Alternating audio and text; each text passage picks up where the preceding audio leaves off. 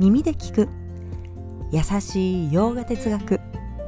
こんにちはふみママです。いつもお聞きいただきありがとうございます。このラジオは耳で洋画哲学を聞いて日常に生かしていこうというラジオです。はいということで今日のテーマに早速入っていきます。今日のテーマバガバットギーター11章ナマステの最上級というテーマでお送りします。アルジュナは言います。あなたに敬意を示します。あなたというのは自然の摂理イーシュバラの姿、まあ、それはクリシュナです。あなたは肉体の終わりを告げる存在ヤマであり火の存在アグニそして水の原理バルナです。私たちが生きるに必要な5つの要素を司りまとめているそういった存在だ。とそれは命の根源であり世界を表す存在そのもの。アルジュナがその姿をたたえています。11章の39節では何度も何度も「ナモーナマステ」とアルジュナが言っています。こんな風に重ねて伝える、ま、いうことはこう感情の高ぶりとかもう最上級を表しているわけです。日本語でも素敵なものを見るとなんかもう言葉でこうあすっごくすっごく素敵って言ってねこう心からこう込み上げるそんな感じですね。そういった表現です。もう興奮して言葉が重なってしまうようなアルジュナも摂理の姿イシュバラの姿を見て「ナモモナマステ」というのをね何度も何度も伝えています、まあ、どれくらい伝えたか。1000回くらいっていうふうに書かれていますが、まあ、なぜそこまで敬意を示したのかというと実は今までクリシュナがクリシュナから何度もねイーシュバラ自然の摂理について教えられていたけれどもいまいちピンと来ていませんでした。でも自分という存在はイシュバラの中で生きていてそして生と死があり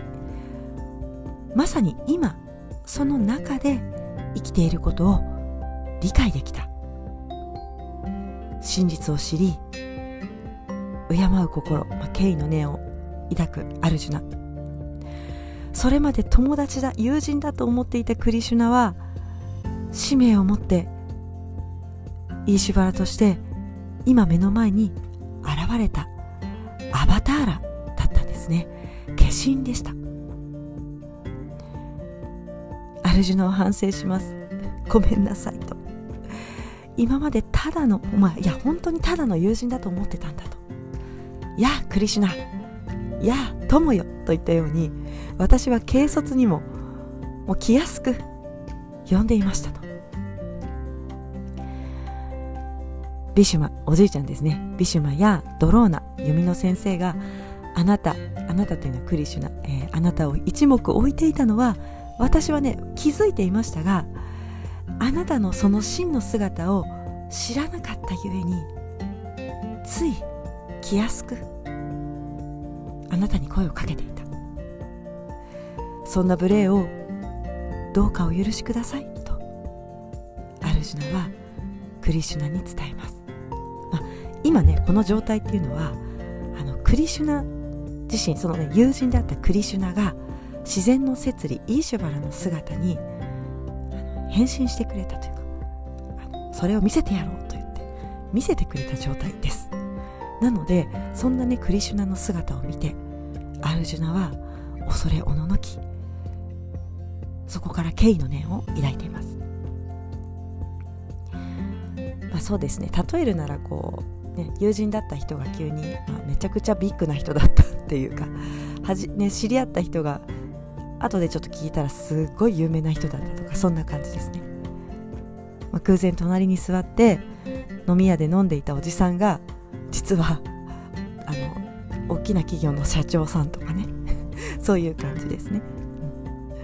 うん、なのでアルジュナはもうねあのこの反省をあの2節にわたってね伝えているわけです。もう重ね重ねお詫びをしてあ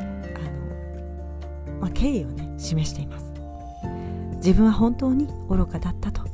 軽口を叩いてしまった。そしてそれはね人前でもそんな態度になっていましたと。自分の態度を反省してお許しくださいというふうに伝えます、まあ、これっていうのはそうあれなんですよ。プラヤスチッタカルマです。自分の今までの行いを帳消しにしてもらおうっていうね。あのちょっと前のラジオでもお話ししましたけれども自分が過去にした過ちとかあこれやってしまったなっていう行いその行いの結果がちょっとこう自分にね降りかかってこないように一回それを上回っていく良い行いをしていくこと。これをプラヤスチッタカルマと言います、まあ、言ってみればこう今までのね行いを帳消しにというか、ま、それは人助けであったりとかあの今まで自分がね気にしていなかったことにこう意識を持って調和を周りの調和をね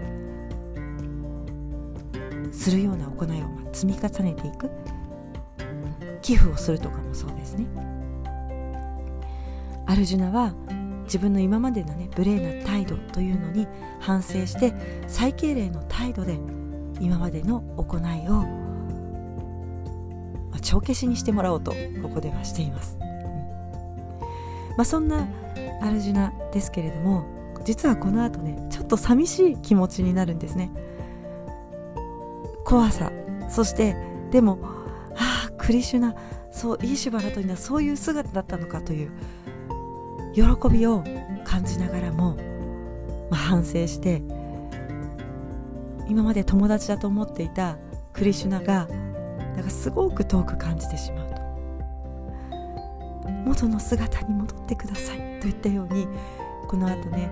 あの寂しい気持ちやはり今まで通りの姿に戻ったクリシュナに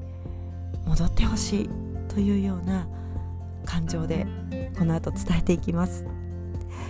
はいということで今日はねこの辺で終わりにしたいと思います。今日一日も皆様にとって素敵な一日になりますように。耳で聞く優しい洋画哲学ふみママラジオご清聴ありがとうございました。ナマステ。thank you